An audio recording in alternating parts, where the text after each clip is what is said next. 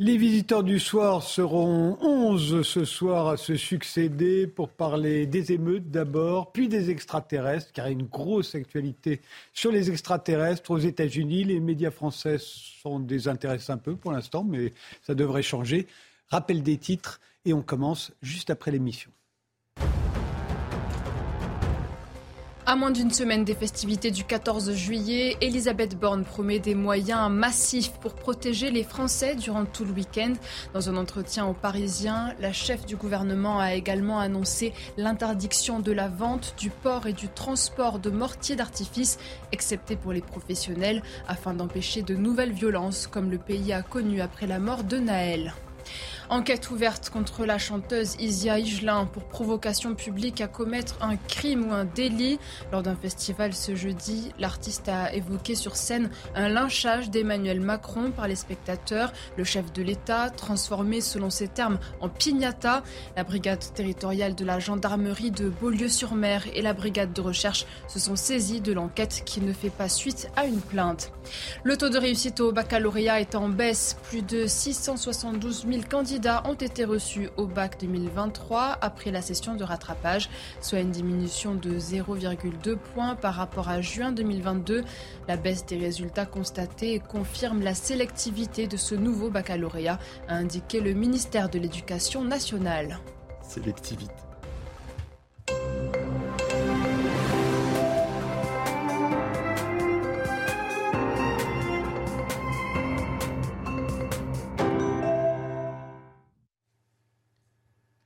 Bonsoir, bienvenue sur le plateau des visiteurs du soir. On est samedi, il est 22h, il est temps de prendre un peu de recul, un peu de hauteur aussi. À 23h, on parlera des extraterrestres. Il y a une grosse actualité aux États-Unis. On verra de quoi il, il en retourne avec euh, Alain Juillet, l'ancien directeur de la DGSE, l'astrophysicien David Elbaz, Michael Vaillant, qui a travaillé 15 ans au GEPAN, l'organisme officiel chargé d'enquêter sur les ovnis en France, et Baptiste Friscourt, la star des ufologues français qui anime le podcast UAP Tchèque. Avant cela, on va faire un bilan des, des émeutes, maintenant qu'elles sont terminées, avec le préfet Michel Auboin, l'auteur de 40 ans dans les cités et du défi d'être français après l'attentat contre Charlie Hebdo. C'est vous qui aviez été chargé par le Premier ministre Manuel Valls d'un rapport sur la situation de Grigny, où avait grandi l'un des tueurs, Amédi Koulibaly.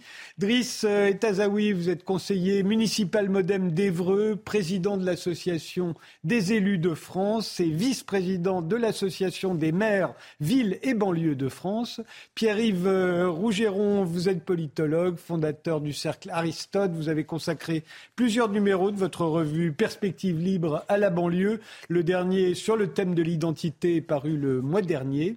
Il y aura également duplex euh, Erwan Rutil, l'auteur euh, d'une histoire des banlieues françaises, et le sociologue Hugues Lagrange, à qui l'on doit Émeutes urbaines et protestations, un livre collectif sur les émeutes de 2005. Et l'on commence tout de suite euh, avec Fabrice Lepelboin, qui enseigne le numérique à Sciences Po et qui est l'un des meilleurs spécialistes des réseaux sociaux.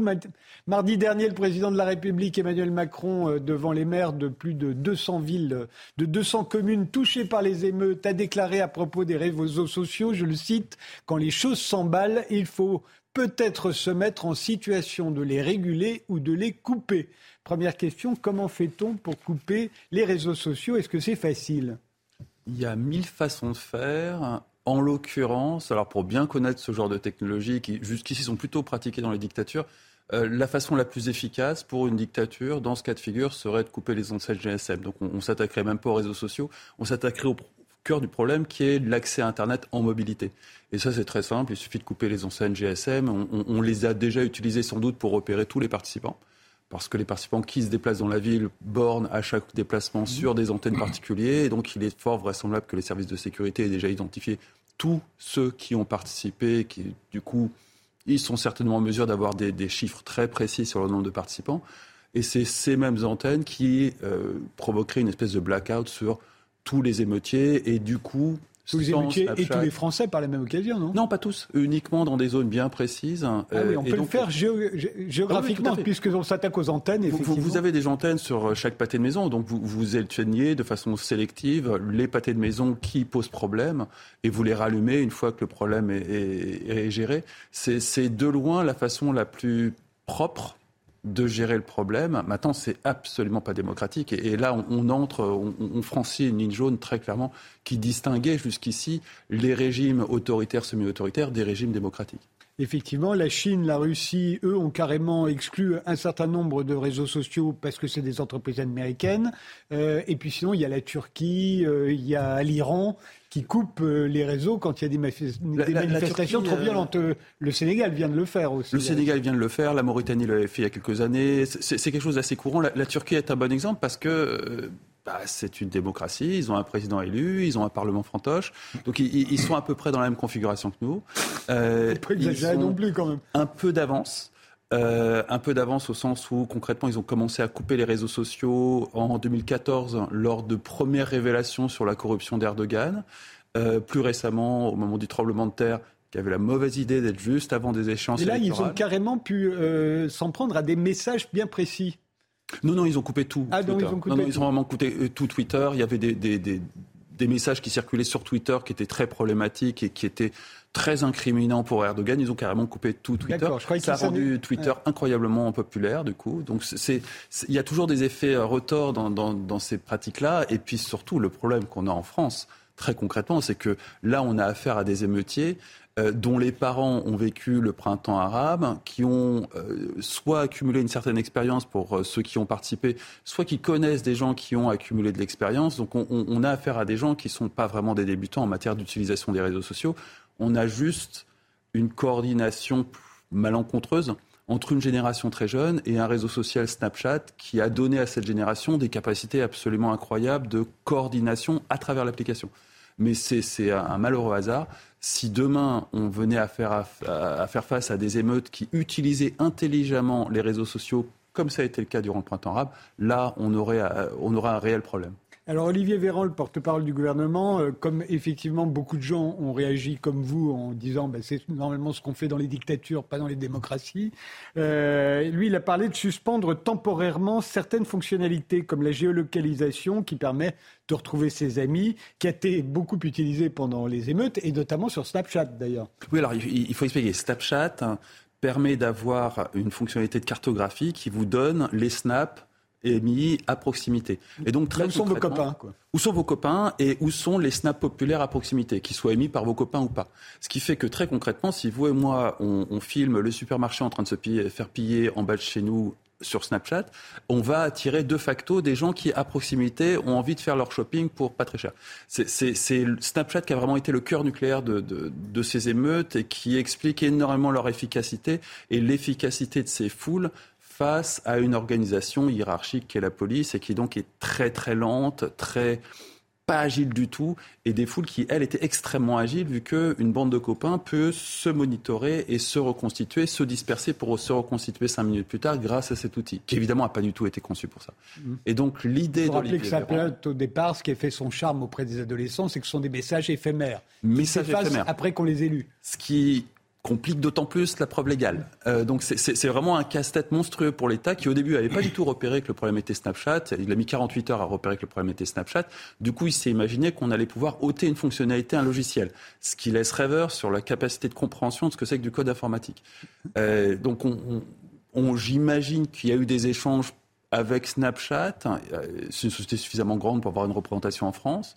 Euh, c'est pas invraisemblable qu'à l'avenir on arrive typiquement à demander à Snapchat à retirer une fonctionnalité. Ça serait pour Snapchat se tirer une balle dans, le pied et puis là encore, on, on, ferait grimper le sentiment de ne plus être dans une démocratie au sein de la population, ce qui a nécessairement des effets de bord.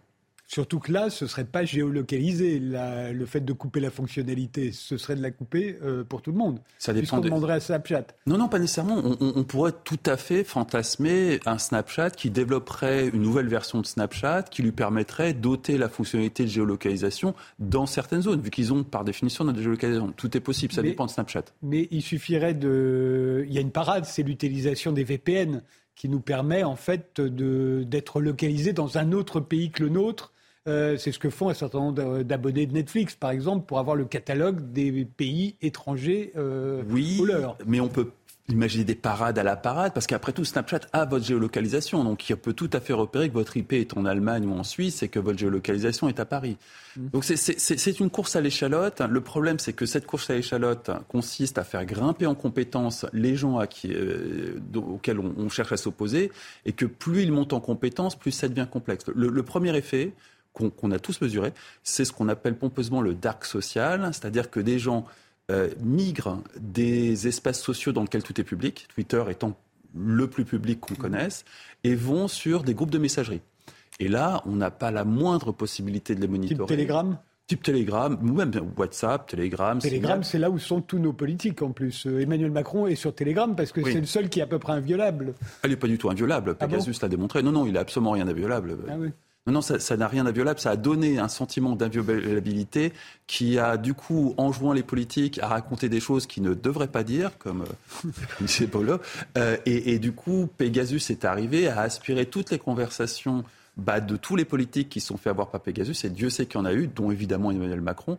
Et à partir de là, bah, vous avez un service vraisemblablement marocain euh, qui possède l'ensemble des conversations privées d'Emmanuel Macron, et je vous laisse imaginer ce qu'on peut faire avec ce genre de choses. Euh, rappelez pourquoi le service secret marocain, parce que c'est vrai que Pegasus alors Pegasus, c'est une invention israélienne. Euh, à partir des accords d'Abraham, il a été distribué comme des pains au chocolat à la sortie d'une boulangerie à tous les membres des accords d'Abraham, c'est-à-dire grosso modo tous les pays arabes à l'exception de l'Algérie et de la Tunisie, pour faire simple, et, du Qatar bien sûr. Euh, tout le monde s'est mis à utiliser Pegasus contre ses opposants politiques, contre bah, ce qui les amusait en façon à, faire de l'espionnage. Et il semblerait que le Maroc, je mets du conditionnel pour la forme et pour la diplomatie, il semblerait que le Maroc ait espionné aussi bien Éric Zemmour que Emmanuel Macron, c'est-à-dire aspirer l'intégralité des contenus de leur téléphone. Donc je vous laisse. C'est pour ça qu'on est un peu en froid avec le Maroc depuis un moment.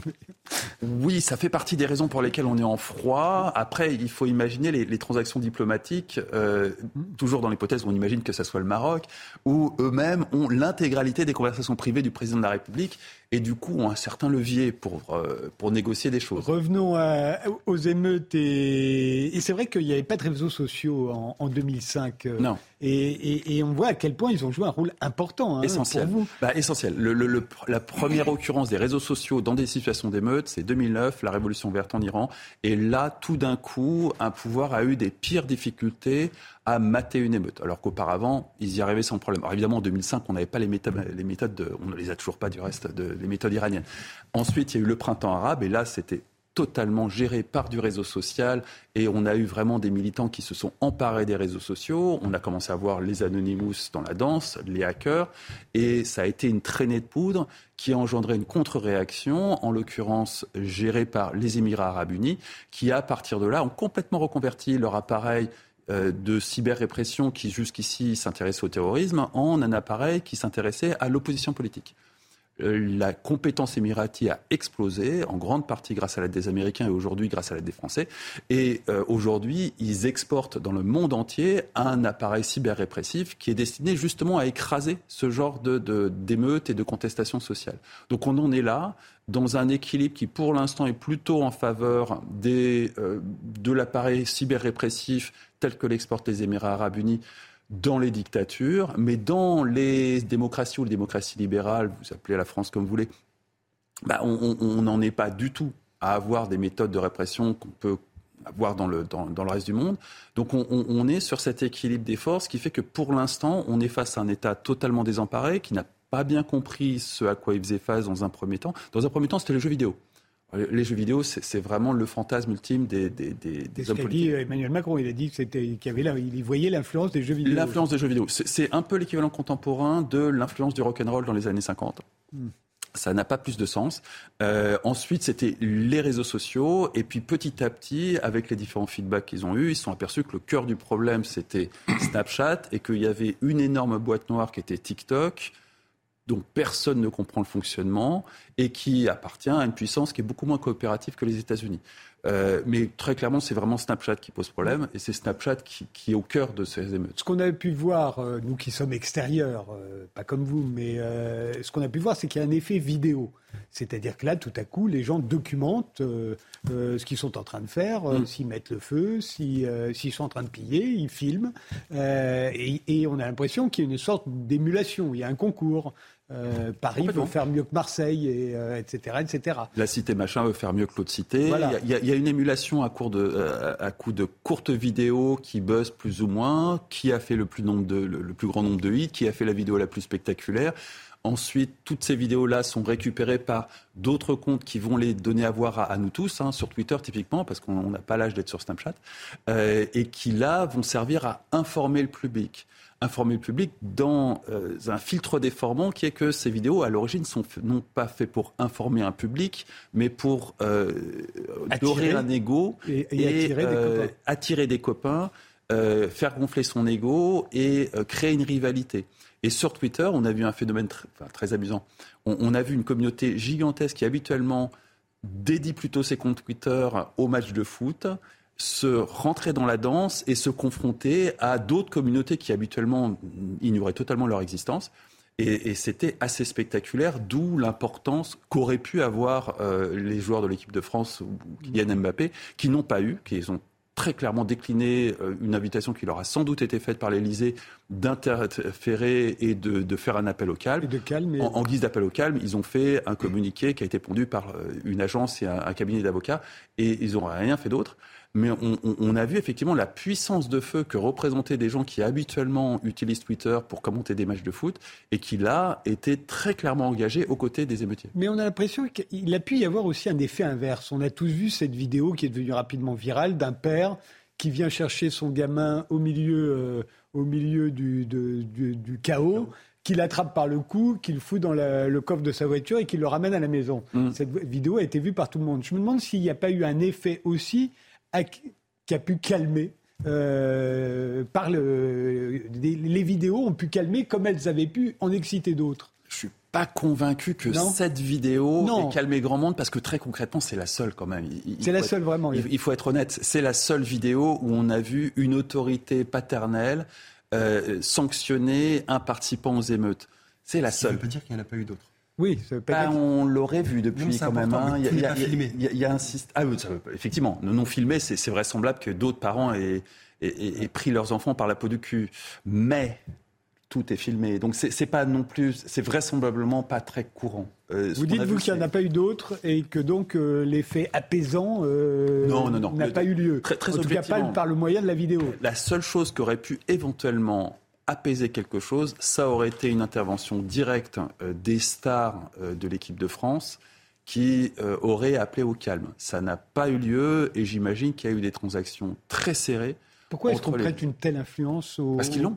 Parce qu'ils l'ont. De toute évidence, quand on analyse les réseaux sociaux, notamment Twitter, et qu'on voit qui était pour, qui était contre, dans le camp du pour, il y avait effectivement des comptes qui habituellement parlent de politique, LFI, ce genre de choses mais la vaste majorité, c'était des comptes qui étaient parfaitement apolitiques, qui n'avaient jamais pris le moindre engagement pour quelque parti que ce soit, en dehors du PSG, de l'OM ou de, choses comme ça. Et cela était très clairement aux côtés des émeutiers. Donc cela, on peut imaginer qu'effectivement, si Kylian Mbappé avait fait un petit clip vidéo en disant maintenant les enfants, on rentre à la maison, ça aurait eu un impact. Mais ça n'a pas été le cas. Ils sont quand même rentrés à la maison. Ils ont fini par rentrer à la maison au bout de quatre jours. Mais, euh, alors ça, il va falloir demander aux, spécialistes. Visiblement, c'est les dealers qui ont sifflé la fin de la récré. Là-dessus, moi, j'ai pas du tout d'informations. On, sort de mes compétences, mais très clairement, les, les seules personnes qui étaient en mesure d'avoir une influence, là, très clairement, c'est les joueurs de foot. Aussi étonnant que ça puisse paraître. Et effectivement, alors d'une part, ça, ça, nous permet de relire euh, la relation très particulière qui unit euh, Emmanuel Macron à Kylian Mbappé on, trouvait tout ça un peu ridicule. Il se trouve que c'est une relation politique et maintenant on peut le comprendre et, que cette relation n'a pas fonctionné et que le jour où il en a eu besoin, elle n'a pas fonctionné. Mais euh, il faut se rendre à l'évidence, euh, l'influence euh, du foot sur ce genre de situation est considérable, absolument considérable. On fait une pause et ensuite on va se demander, effectivement, on va essayer de tirer un certain nombre de bilans de ces émeutes. Mais d'abord, ça.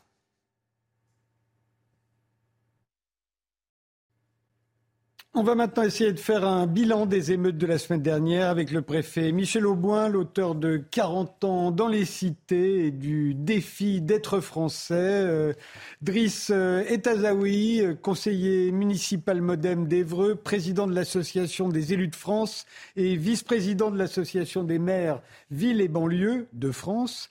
Pierre-Yves Rougeron, qui est politologue, le fondateur du Cercle Aristote et de la revue Perspective Libre. Fabrice Epelboin qui enseigne le numérique et les réseaux sociaux euh, à Sciences Po. Et en duplex, euh, nous avons Erwan Ruti. Vous êtes là, Erwan, bonsoir. Bonsoir. Vous êtes entrepreneur social en banlieue depuis plus de 20 ans et l'auteur d'une histoire euh, des banlieues françaises. Et, nous avons également le sociologue Hugues Lagrange, à qui l'on doit euh, Émeutes urbaines et protestations, un livre collectif sur les émeutes de 2005. C'est également l'auteur, vous êtes là Hugues Lagrange? Oui, bonsoir. Bonsoir Hugues Lagrange. Vous êtes également l'auteur du Déni des cultures qui avait pas mal fait parler à sa sortie en 2010. Alors commençons par vous Hugues Lagrange. En quoi les émeutes de 2023 euh, sont-elles différentes des émeutes de 2005 euh, auxquelles on les a beaucoup comparées? Bien, pour rebondir avec ce que disait M. Pellemois, euh, ces émeutes, c'est un peu comme la guerre en Ukraine, ce sont les émeutes d'après-demain et en même temps d'avant-hier je veux dire par là après-demain, par les techniques utilisées, euh, extrêmement sophistiquées, et d'avant-hier parce que euh, les incendies de poubelles, les attaques, euh, les pillages, les pillages c'est plus, c'est plus, nouveau en France, mais en tout cas les autres, les deux autres aspects, c'est pas vraiment une nouveauté. Alors en quoi c'est différent? Très clairement, en 2005, il y a une matrice sociale. Ce sont les quartiers qui connaissent du chômage des jeunes, ce sont les quartiers où, des familles de plus de six personnes sont euh, nombreuses, qui ont connu des émeutes. Il y a une demande d'État, il y a, euh, je dirais pas que euh, c'est extrêmement politisé. D'ailleurs, le, le lendemain des émeutes n'a pas vu l'émergence de courants ou de forces politiques qui ont pu organiser ces jeunes, mais il y, a une demande qui a indiscutablement un côté politique. En 2003, nous sommes face à une éruption qui est effectivement très rapide grâce à ces techniques et très brève aussi. Elle, euh, elle s'achève en, à peu près une semaine. Et euh, ce n'est pas une éruption de colère. Euh, les pillages sont pas des dévalisés, ce ne sont pas des boulangeries qu'on a dévalisées, mais plutôt Apple Store, Nike et autres boutiques euh, vendant euh, des biens de luxe. Alors, si je dis les choses un peu plus sérieusement, euh, sur les villes de plus de 30 000 habitants, en, gros, sur près de 300 villes, 150 ont connu des émeutes la semaine dernière, ou au cours de la semaine qui vient de s'écouler. Et au sein de ces 150, une bonne cinquantaine ont connu des pillages. Ça, des pillages, euh, des vols euh, de biens privés, ça c'est un élément nouveau et c'est un élément inquiétant. Je dirais, si on devait donner une, image, euh, les conflits de 2005 ont encore une figure hegelienne, c'est-à-dire les jeunes affrontent la police, il y a un conflit. Je ne dis pas qu'ils n'ont pas affronté ces, semaines dernières, mais euh, la semaine écoulée, mais la dimension de pillage introduit quelque chose qui n'est pas de l'ordre du conflit, qui est plutôt de l'ordre de la frustration, du ressentiment.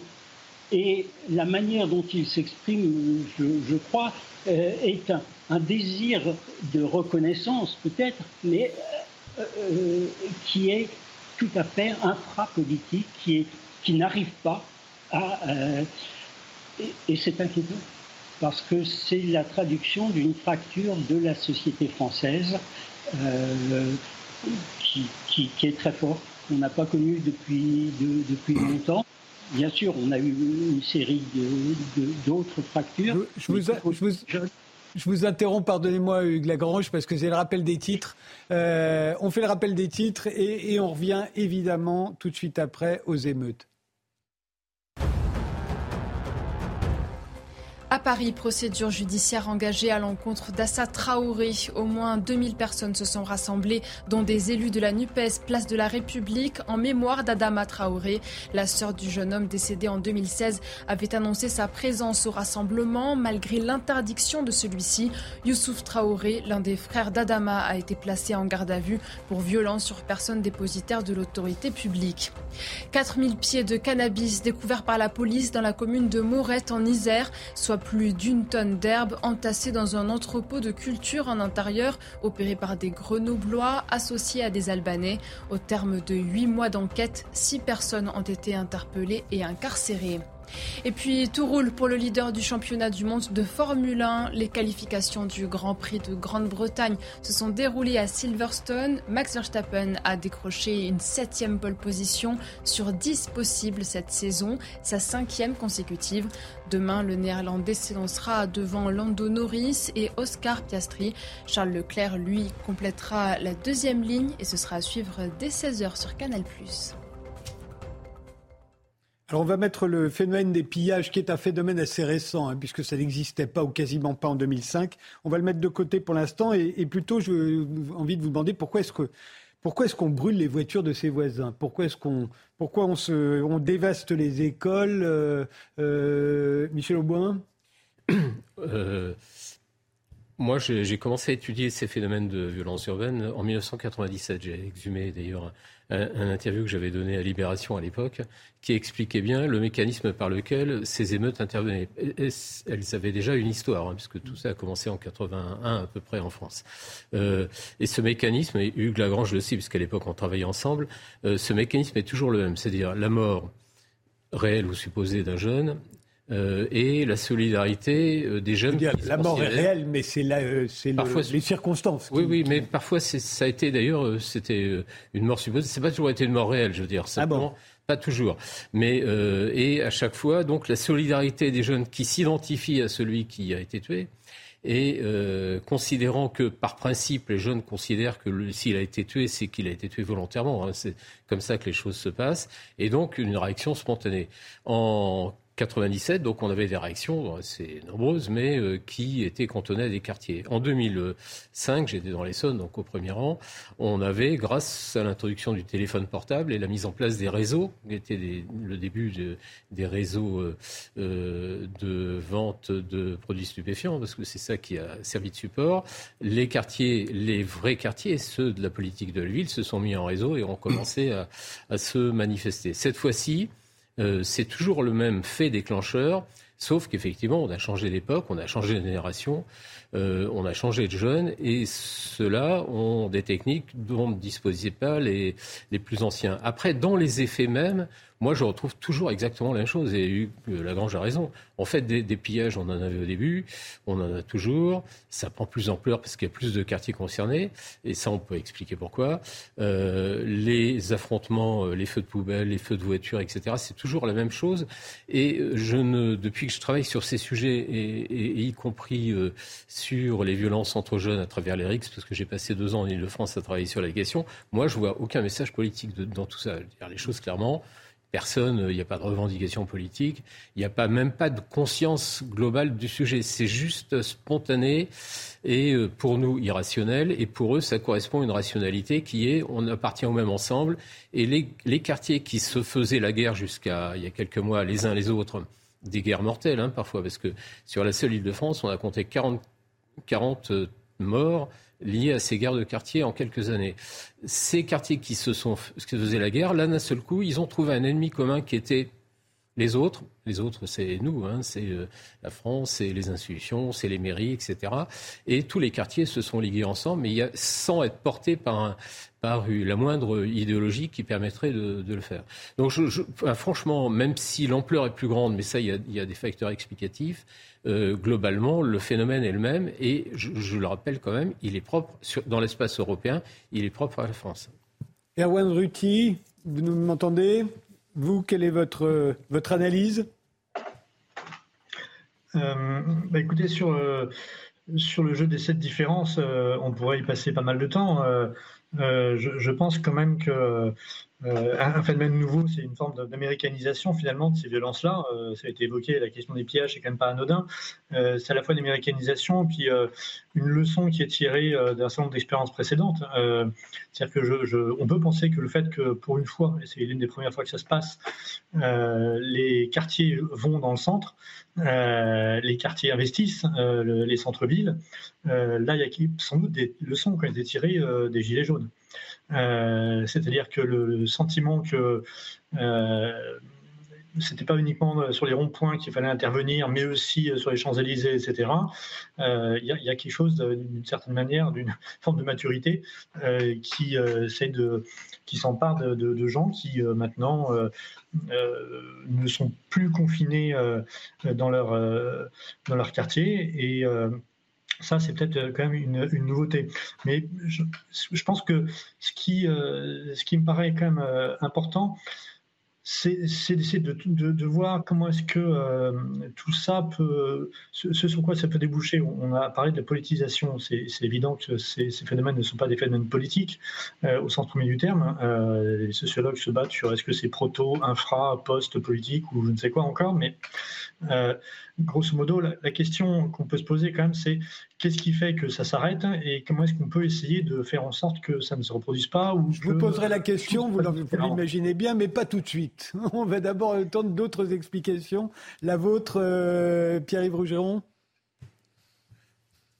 Par rapport aux émeutes de 2005, moi, ce qui m'a ce qui m'a frappé, c'est ce qui a été repris dans les différentes presses locales par rapport aux comparutions immédiates. Alors que leurs avocats, commis d'office pour la plupart, auraient dû appuyer sur le contexte en vue de déresponsabilisation, on a énormément de retours des tribunaux qui nous disent, on est très surpris, Naël, un sur deux, ne sait pas qui il est, ils y font moyennement référence. On leur dit, bon, alors les violences policières, ils disent, oui, on n'aime pas les flics. Mais ça, on n'aimait pas les flics hier, on les, on les aimait pas il y a un mois, on les aimera pas demain. Mais c'est pas nouveau. Alors, pourquoi vous avez fait ça? Et là, il y a. Alors attention, on est au début des comparutions immédiates, mais pour l'instant, ce qu'on voit se dessiner, c'est trois types de réponses. Premièrement, je lâche pas les copains. Donc il y a un, phénomène d'encamaradement. Je suis avec les copains face à, l'adversaire policier. Mais ce serait l'adversaire, vous l'avez très bien dit, de la commune d'à côté, ce serait le même tarif. Deux, euh, il y a un aspect ludique nihiliste et ludique, c'est-à-dire oui, le, pillage c'est sympa, il y a un côté, il y a un côté c'est mieux que Netflix ce, soir-là. Et trois, comme on est face quand même à encore, encore des gens plus jeunes par rapport à 2005, il y a une certitude d'impunité qui était déjà là en 2005 mais qui là est généralisée. Et ils répondent de manière extrêmement candide. Ils disent bon, ce qui m'a fait le troisième truc, c'est finalement, c'est pas si mal d'être un démon, surtout qu'il m'arrivera à peu près rien. Et là, on se demande, le rapport aux parents, c'est pour ça que c'est ressorti si vite, la désaffiliation, mais le fait qu'ils soient désaffiliés et, que des déracinés soient violents, là je suis entièrement d'accord avec vous, c'est pas nouveau. C'est pas nouveau que des déracinés deviennent violents et nihilistes. Pas nouveau. Oui, c'est Azaoui pour vous? La question euh, que l'on perçoit à travers les différentes interventions, c'est celle aussi du peuplement crois qu'elle revient beaucoup quand vous concentrez des populations fragiles ou en grande pauvreté, que vous y ajoutez aussi des communautés. Soyez pas surpris qu'ensuite vous puissiez avoir un certain nombre de difficultés telles que celles euh, auxquelles on vient d'assister. J'ai le souvenir de Jacques Chirac en 2005 et qui parlait déjà des sujets et qui disait à ces enfants-là, qui se sentent beaucoup plus les enfants du quartier, que les enfants de la République. Et qui disait, vous, enfants du cas, vous, enfants des quartiers difficiles, vous êtes les, les fils et les filles de la République. Euh, vous êtes cette diversité dont nous avons besoin. Cette diversité, nous devons l'assumer. C'est une force pour la République. Et vous êtes les enfants de la nation. Bon, ce discours, c'était celui de 2005 sur la fracture sociale, sur la perte des repères, sur la perte identitaire, etc. Et on voit qu'en 2023, eh bien, le sujet se, se pose toujours. Vous posez tout à l'heure la question de savoir pourquoi est-ce que finalement ils brûlent, enfin ils se tirent une balle dans le pied. Hein. Pourquoi une telle ils brûlent leurs écoles, leurs voitures, les poubelles, etc. Parce que finalement ils ne se projettent pas à l'extérieur du quartier. Ce sont les enfants du quartier. Ils ne se projettent pas en dehors des frontières de le territoire sur lequel finalement ils sont dans une zone de confort et pour lesquels ils ont des us, des codes, des habitudes entre eux et avec un mouvement, vous l'avez dit, non pas de fraternité, mais en tout cas de camaraderie, où est-ce que les uns et les autres, rappelons quand même que deux tiers des émeutiers, de celles et ceux qui sont à l'origine des violences, n'ont jamais eu affaire à la justice. Ils n'ont pas de casier, ces garçons. Et donc, ils ont été inspirés dans une dynamique, dans une dynamique collective qui consiste à alors, euh, j'entendais tout à l'heure, j'entendais parler de désir de reconnaissance et de revanche sociale. Je ne crois pas qu'on soit là-dedans. Il n'y a pas de message politique. Quoi. On est dans un exutoire. C'est-à-dire, comment est-ce que finalement je laisse libre cours à une violence et une violence collective de façon à être les uns avec les autres eh bien, euh, sur le territoire à un moment donné? Il y a une grande différence aussi avec 2005, c'est la question des images. On a eu des images cette fois-ci. À Clichy, on n'a pas eu d'image. Là, on a eu d'image. Donc vous imaginez aussi l'émotion finalement qui a submergé l'opinion publique, mais pas que. Vous parlez de, de des images de la mort de images de la mort de Naël. Ah oui. Après, on a assisté naturellement à quelque chose qui n'a absolument plus rien à voir euh, avec la mort de Naël et qui lui rend pas hommage euh, d'ailleurs. Donc euh, voilà, voilà, voilà un peu moi le sujet tel que je l'identifie sur ces enfants qui se sentent davantage en communauté, non pas au sein de la communauté de destin, euh, celle de la nation, mais bien sur un espace territorial sur lequel finalement ils ont une maîtrise, où est-ce qu'ils sont bien implantés. On, l'a bien vu, vous parlez des réseaux sociaux tout à l'heure, parce que c'est un sujet important par rapport à 2005. On voit à quel point est-ce qu'ils sont mobiles, est-ce qu'ils sont agiles, est-ce qu'ils arrivent à, à, créer les conditions d'un guet-apens, les conditions d'une diversion. Enfin, ils sont sur un territoire durant lequel et toute l'année, ils jouent au chat et à la souris avec la police. Donc quand ça éclate, eh bien ils sont en maîtrise. Hugues Lagrange, vous êtes d'accord euh, sur l'autodestruction, enfin ce que moi j'appelle euh, l'autodestruction. Pourquoi euh, une telle autodestruction?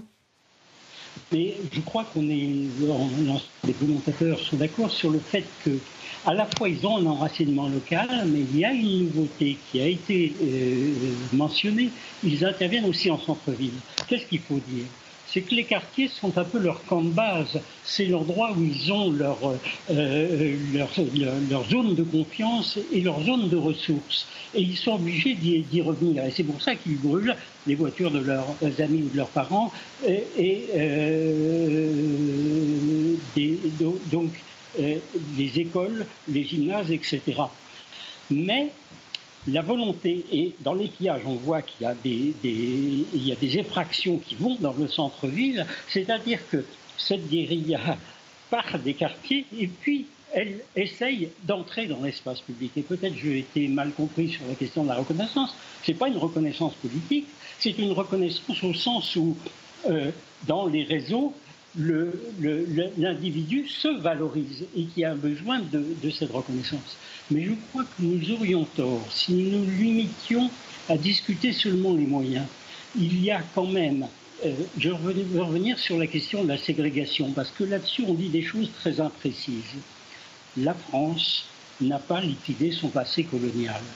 Et euh, le France Stratégie a fait une étude approfondie de l'évolution de la ségrégation euh, qu'elle a publié en 2020, au cours des années donc, 1990-2020. Euh, Ce qui est très frappant, c'est qu'il n'y a pas eu beaucoup plus de ségrégation, au sens où les gens sont séparés en fonction de l'ethnicité euh, les, uns des autres.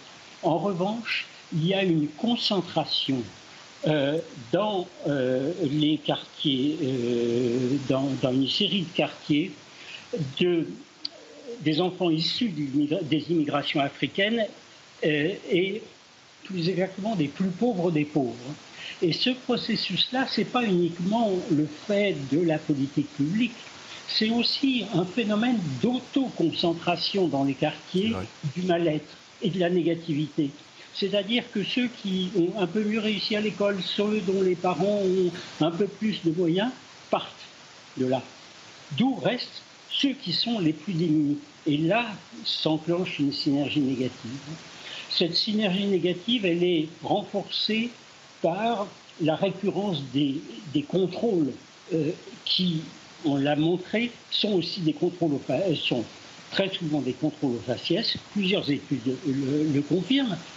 Pourquoi? Pour une part, parce que avec l'accroissement du deal de drogue dans ces quartiers, il y a une pression policière très forte et qu'elle s'exerce sur les, jeunes garçons, hein, pas, les darons, pas les mamans.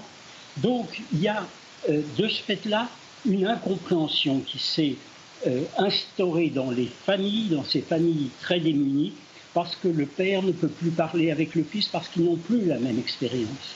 Et ça, ça ça, rend le, discours sur il faudrait que les parents, bah, il faudrait que les parents, oui, ils sont démunis parce qu'ils n'ont plus cette expérience-là. Et sur le deal de drogue, il faut quand même ajouter une chose, moi je l'ai vérifié statistiquement, les endroits où les infractions à la législation sur les stupéfiants sont les plus importantes, d'après les statistiques euh, données, sont les endroits où, à l'exception d'une ville du Val-de-Marne et de Marseille, euh, les, les, villes ont été assez calmes. Donc là aussi, on a euh, des phénomènes complexes.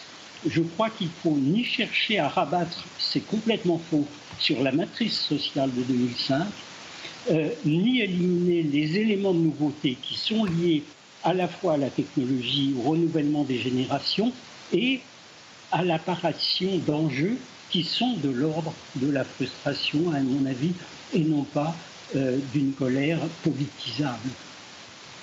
Qui arrive au Gémon il y, a eu quelque chose de très important qui vient d'être dit, c'est l'aspect également, le, le terme de ghettoisation est quand même assez gênant. Il est gênant historiquement, il est gênant par rapport à l'exemple américain. Très gênant, parce qu'on n'est pas au central. Euh, les ghettos à l'américaine, ce n'est pas ce qu'on imagine, ce n'est pas transposable à ce qui se passe en France, et surtout, il n'y a pas eu de volonté d'enfermement de, la part des pouvoirs publics de, populations ciblées. Ce, n'est pas notre culture, ce n'est pas arrivé. Par contre, et euh, ça, nous l'avons constaté, il y a un phénomène moléculaire, les gens se fuient. Les gens se fuient par rapport à certaines communautés. Ça a été très bien dit par le, professeur Lagrange. Dès qu'il y en a un qui réussit, il part. Il demande qu'à partir pour partir en zone pavillonnaire aussi possible, si possible le plus loin possible, sans, revenir, ce qui fait qu'il n'y a plus d'exemple d'émulation dans, dans ces quartiers-là, et surtout, ce qui fait une boucle, c'est très bien dit, nihiliste d'une partie des jeunes, et cette boucle nihiliste, elle est utilisable. C'est là où l'explication, en partie sociale et l'explication criminologique, se rencontrent. Parce que d'avoir des jeunes qui s'ennuient profondément, on n'imagine pas, mais c'est une variable ennui, qui s'ennuient profondément, qui sont dans une culture à la fois de la toute-puissance et de l'irresponsabilité. Il nous arrivera rien, et puis ils ont une culture de toute-puissance comme tout adolescent et post-adolescent eh bien, quand vous tenez, vous souhaitez tenir un quartier dans une logique de territoire face au pouvoir public, c'est à la fois les parfaits pions et les parfaits pigeons. Vous les envoyez au, casse-pipe, il leur arrivera pas grand-chose. S'il en arrive un, vous, ça multiplie votre prise sur le quartier, car de toute façon, plus le quartier s'appauvrira. Plus vous ferez fuir les pouvoirs publics, parce que là, il y a une double, une double logique. Hein. Plus il y a d'insécurité, moins les gens, prenez le cas de la Seine-Saint-Denis, il y a près de 400 postes d'enseignants en vacants qui veut être, qui veut être prof dans un quartier où on, se, on risque d'avoir des ennuis trois fois par semaine? Personne. Donc vous faites reculer l'État et plus ça va. C'est pas une, logique anarchisante, hein. c'est une logique de substitution d'ordre. Et plus ça va, plus c'est votre ordre à vous. mais à qui, qui Principalement tout ce qui est économie informelle. Tout ce qui est économie informelle, très clairement. Michel Aubin oui, je pense qu'il faut ajouter quelque chose pour euh, qu'on soit totalement complet, c'est que euh, tout ça tient beaucoup au logement social public, hein, parce que la plupart des quartiers dont on parle. Ce qui est d'ailleurs intéressant, c'est que là, on est sorti des quartiers euh, inventoriés de la politique de la ville. On a eu des émeutes dans des endroits qui n'avaient pas jamais été inventoriés. Mais on est toujours dans le secteur social c'est-à-dire le secteur HLM public. Or, le secteur HLM public, où il y a des taux de rotation qui sont extrêmement faibles, aujourd'hui, il écarte les plus pauvres euh, de la population française. C'est-à-dire, en fait, les gens qui n'ont pas les moyens euh, d'accéder au logement social, parce que le logement social ne s'adresse pas aux gens qui ont peu de moyens, mais ceux qui en ont assez pour payer un loyer, ceux qui n'ont pas de moyens sont ailleurs dans l'habitat. Ils sont dans des copropriétés dégradées. Ils sont beaucoup, en Seine-Saint-Denis en particulier, euh, dans des pavillons découpés en tranches, etc. Et ces gens-là bougent pas parce que ils sont dans la catégorie des très pauvres. Je, le redis parce que euh, je veux plus, je veux pas assimiler de nouveau ces quartiers d'habitat social sur lesquels on a fait d'énormes efforts hein, de, réhabilitation avec euh, des quartiers de ghettoisation des plus pauvres. Sociologiquement, c'est pas vrai. Un mot, euh, Fabrice Pellemoin, vous vouliez intervenir? Non. Alors là, on est en dehors de mes centres de compétences. Je me contente de vous écouter. alors, alors Driss Tadawi. Un, un, mot sur les dégâts, parce qu'on n'en a pas suffisamment parlé, qui vont venir contribuer finalement à alimenter les stéréotypes, les fantasmes et tous les raccourcis périlleux qu'on peut avoir sur ce territoire.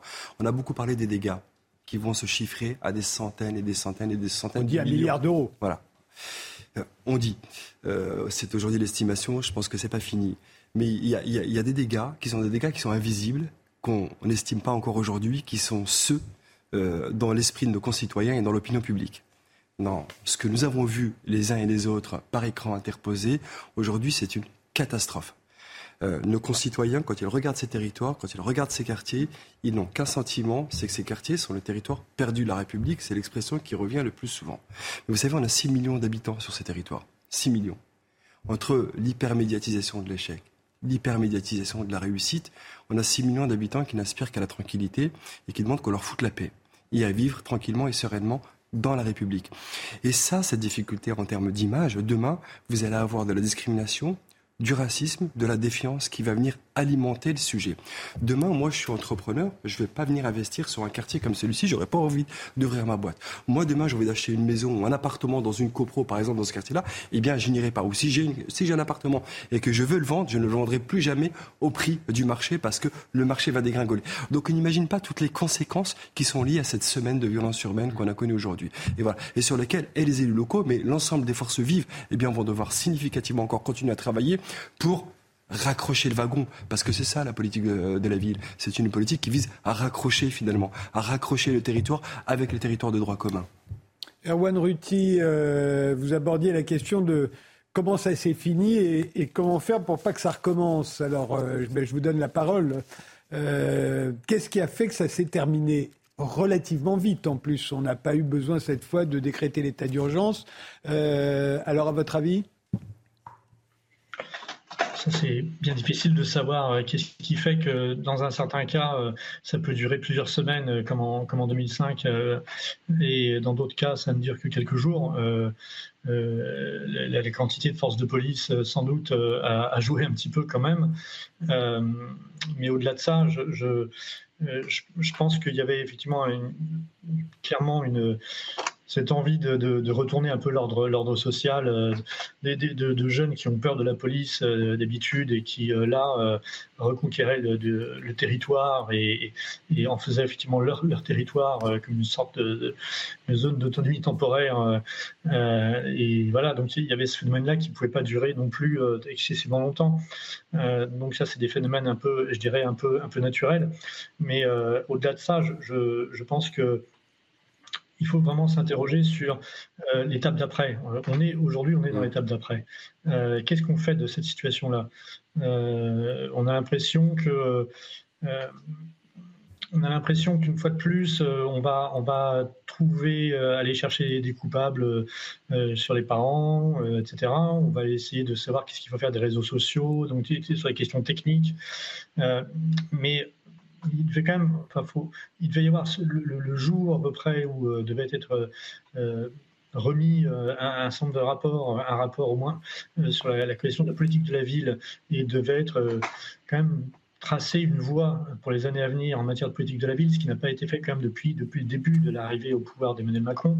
Ça fait quand même longtemps, alors qu'il y avait plutôt, euh, je dirais, un accueil assez favorable du président de la République en 2017 dans les quartiers. Euh, il y avait une, forme d'intelligence du président sur la question de l'entrepreneuriat qui rencontrait manifestement euh, euh voilà l'envie ou l'intérêt d'un certain nombre de, de, de, gens qui représentent une petite partie des élites des quartiers, hein, certes.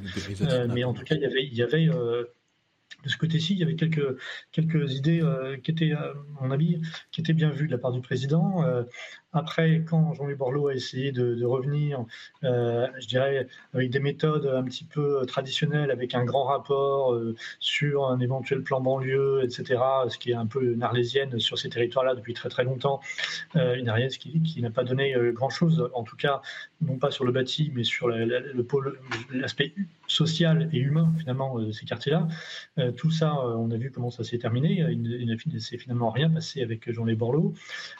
et depuis, il ne se passe absolument plus rien, on n'a plus de perspective. Donc c'est vrai que le fait de ne pas avoir dans ces espaces-là de perspective euh, sur qu'est-ce qu'on va devenir, euh, dans les années qui viennent, de ne pas avoir, je dirais, de structure solide d'encadrement, comme il y en avait encore jusqu'à la fin des années 90 dans ces banlieues, à savoir des associations, des structures d'éducation populaire, qui sont toutes très précarisées quand même. Chaque année qui passe, elles sont de plus en plus précarisées et les rapports sont de plus en plus difficiles avec les institutions. les financements sont de plus en plus difficiles à obtenir, de plus en plus bureaucratiques, de plus en plus dématérialisés. Il y a une déshumanisation de ces quartiers-là.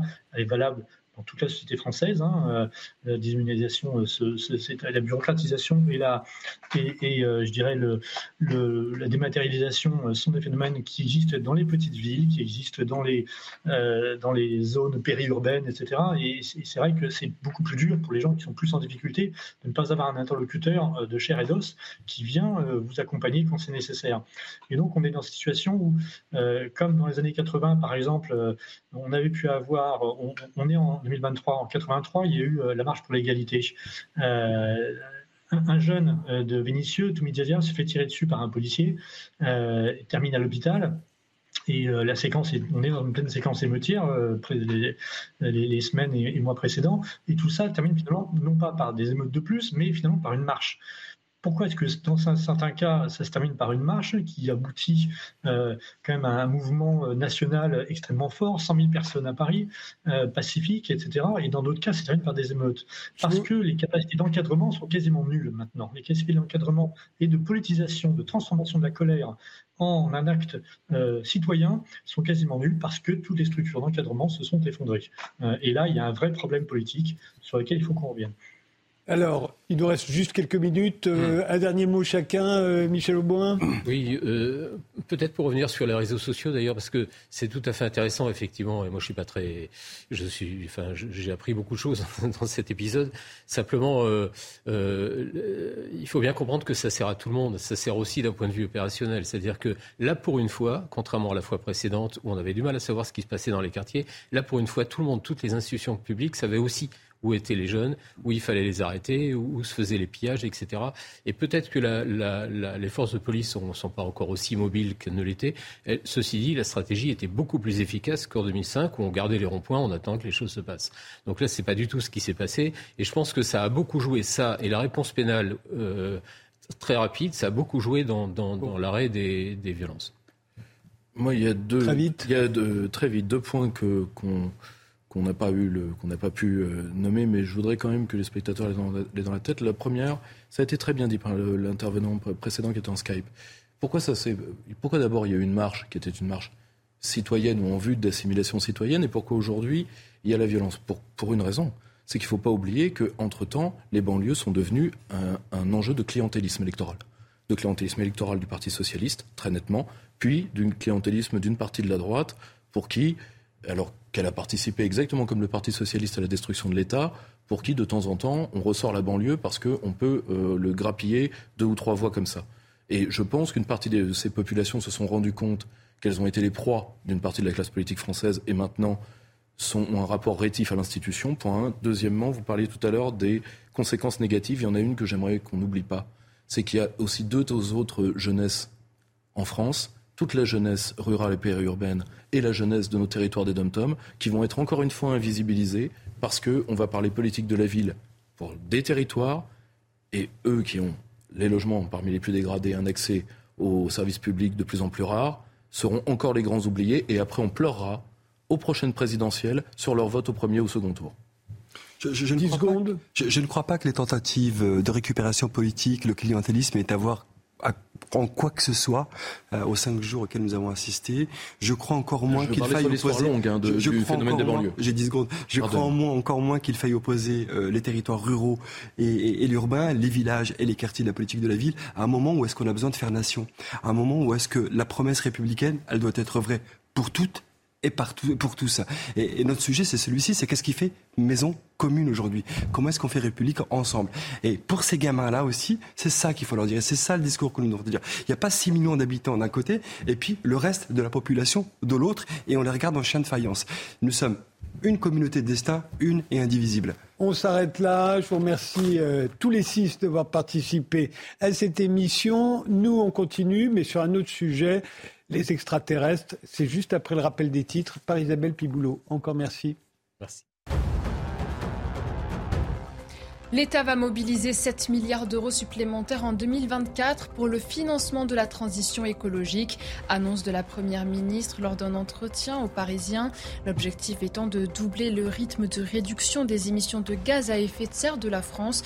Conformément aux nouveaux objectifs de l'Union européenne, le pays doit d'ici à 2030 réduire ses émissions de 50% par rapport au niveau de 1990.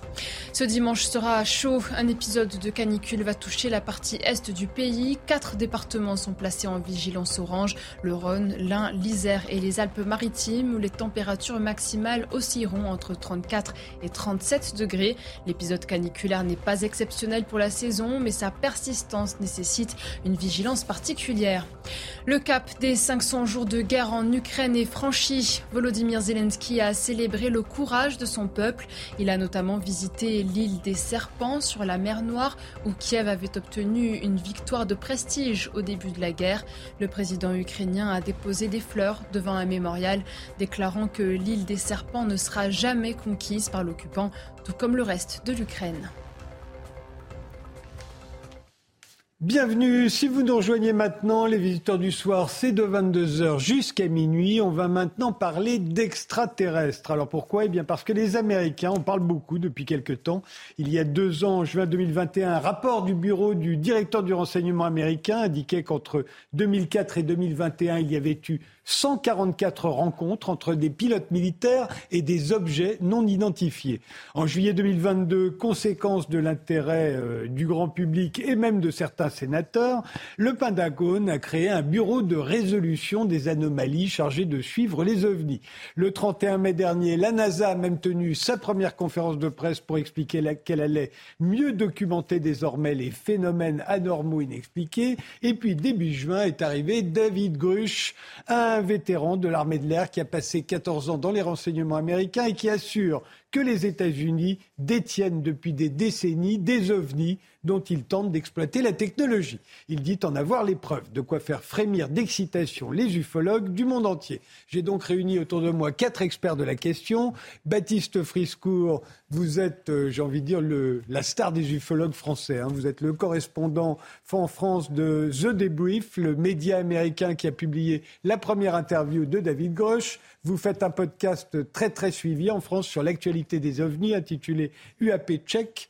Euh, Michael Vaillant, vous avez travaillé 15 ans euh, au GEPAN, l'organisme officiel français chargé d'enquêter sur les ovnis, sous l'égide du CNES, hein, le Centre national d'études spatiales. Vous êtes à présent euh, consultant en phénomènes spatiaux non identifiés. David Elbaz, vous êtes astrophysicien au commissariat à l'énergie atomique. Vous y explorez les galaxies depuis la Terre. Votre dernier livre s'intitule Les dix mille et une nuits de l'univers. Il est paru l'année dernière chez Odile Jacob. Et enfin, Alain Juillet doit être avec nous euh, en duplex. Euh, vous êtes là, Alain? Absolument. Bonsoir Alain Juillet, vous avez été directeur du renseignement au sein de la DGSE sous Jacques Chirac. Alors est-ce que vous avez été confronté au problème des ovnis et, euh, à l'époque et qu'est-ce que vous pensez du témoignage de David Grush Alors à l'époque on n'en parlait pas d'abord. Hein. il, faut, il faut bien voir les choses comme elles sont. Ce qui s'est passé, c'est que depuis une quinzaine d'années, il y a une accélération euh, de constat de ces phénomènes, et plus on, arrive à avoir des mesures précises, ou assez précises en définitive, de ce que c'est, et par différents moyens, si vous voulez, on mesure euh, l'infrarouge, la, chaleur, les ultrasons, enfin tous les moyens possibles actuels de repérage font que on sait maintenant qu'il y a, les Américains l'ont confirmé encore récemment, la directrice générale du renseignement américain l'a confirmé, il y a aujourd'hui effectivement un, certain nombre de, cas dans lesquels on n'a pas d'explication. Ça, c'est une évidence. À partir de là, en France, bon ben, je pense que mes, collègues en parleront, parce que là, le GEPAN fait un formidable travail, la gendarmerie nationale aussi. Mais les services de renseignement, ça n'a pas été leur problème jusqu'à maintenant, parce que c'est un problème de surveillance de l'espace aérien donc c'est l'armée de l'air, et du, sol, et ça c'est la gendarmerie. Donc ce n'est pas du tout un travail de service de renseignement en France tel qu'est organisé hein, le fonctionnement de la chose. Alors, quoi de nouveau euh, pour vous, euh, Baptiste euh, Friscourt Qu'est-ce qui fait que tout à coup, il y a un tel remue-ménage aux États-Unis? Après, on verra le cas de la France, hein, parce que la, France n'a pas l'air de prendre ça très au sérieux, hein, mais on se demandera pourquoi après. En dépit du fait qu'on a créé le GEPAN, d'ailleurs, on a été par les premiers à créer un organisme officiel, mais en France, ça prend pas. Les médias, les médias traditionnels en France ont très peu couvert toute cette affaire. Mais pour vous, qu'est-ce qu'il y a de nouveau? Non, c'est vrai, c'est vrai. D'ailleurs, je remercie euh, CNews et vous-même de nous inviter ce soir, parce que c'est un des rares euh, médias français qui ose affronter le, sujet euh, en face. Donc, merci. ce qui a vraiment changé, en fait, c'est la montée en puissance de la Russie et de la Chine. C'est-à-dire que lorsque Harry le, excusez-moi, l'ancien sénateur de l'État du Nevada, essaye de monter son premier prototype de projet pour étudier les pans, sa grosse peur, c'est que la Chine et la Russie le fassent avant les États-Unis et développent des technologies qui, en fait, rendent obsolète toute la défense américaine. Donc c'est ça en fait qu'on voit arriver aujourd'hui. C'est en fait. C'est ça les sénateurs qu'on a vus tout à coup s'intéresser à ce sujet-là. C'est lui qui a lancé ça. Alors malheureusement il est mort depuis, mais c'est vraiment ça qui est à l'origine de la prise de conscience aux États-Unis. Et pour vous, euh, Michael euh, Vaillant, ce serait ça? Je, rejoins tout à fait Baptiste et je pense qu'il y a en plus, euh, si vous voulez, eu des révélations progressives. C'est-à-dire qu'on a eu euh, quelque part des sorties médiatiques il y a quelques années avec euh, Luis Elizondo, on a vu apparaître des vidéos et progressivement on a vu quelque chose se, déglacer quelque part et, pousser, j'ai envie de dire aussi, la question auprès des politiques et, du Sénat américain euh, et, là, ils ont commencé à mettre en place effectivement des questions. Vous voulez dire que, comme le disait Alain Juillet, il y a de plus en plus de moyens d'enregistrer, de mesurer, qui fait que. Et puis il y a Internet aussi, où tout le monde est devenu émetteur, donc il y a de plus en plus de films. Alors il y a sûrement des films totalement bidons, il y a des films qui prêtent euh, effectivement à beaucoup plus d'interrogations, mais face à ça, les politiques se sont sentis obligés de donner pour une, pour une fois des réponses, peut-être. Euh, je pense qu'il y a eu effectivement cette, sensation, en tout cas, qu'il y a une vraie prise en compte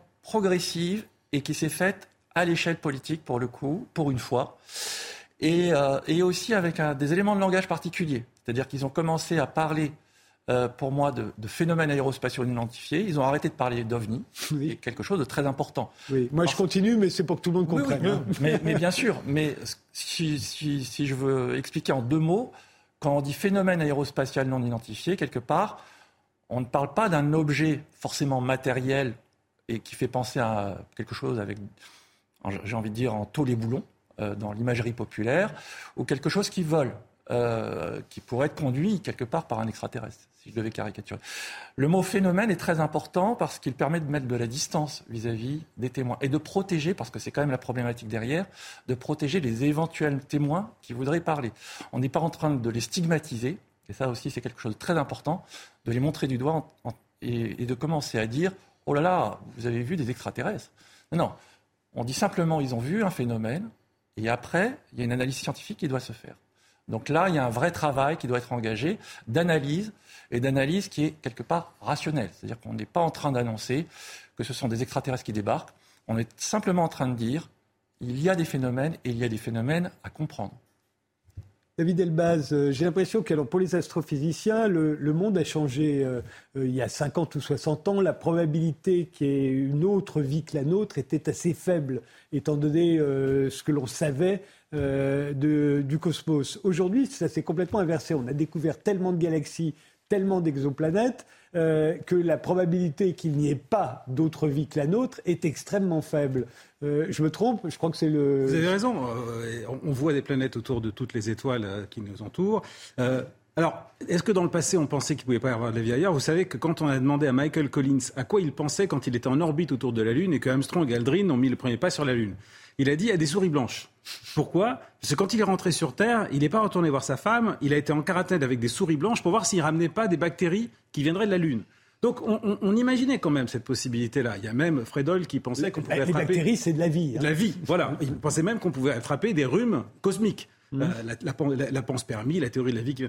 Alors maintenant, ce qu'on voit, c'est qu'il y a des planètes partout. Euh, dans l'univers, et on s'interroge, on essaye de les explorer, on explore, on explore leurs atmosphères, etc.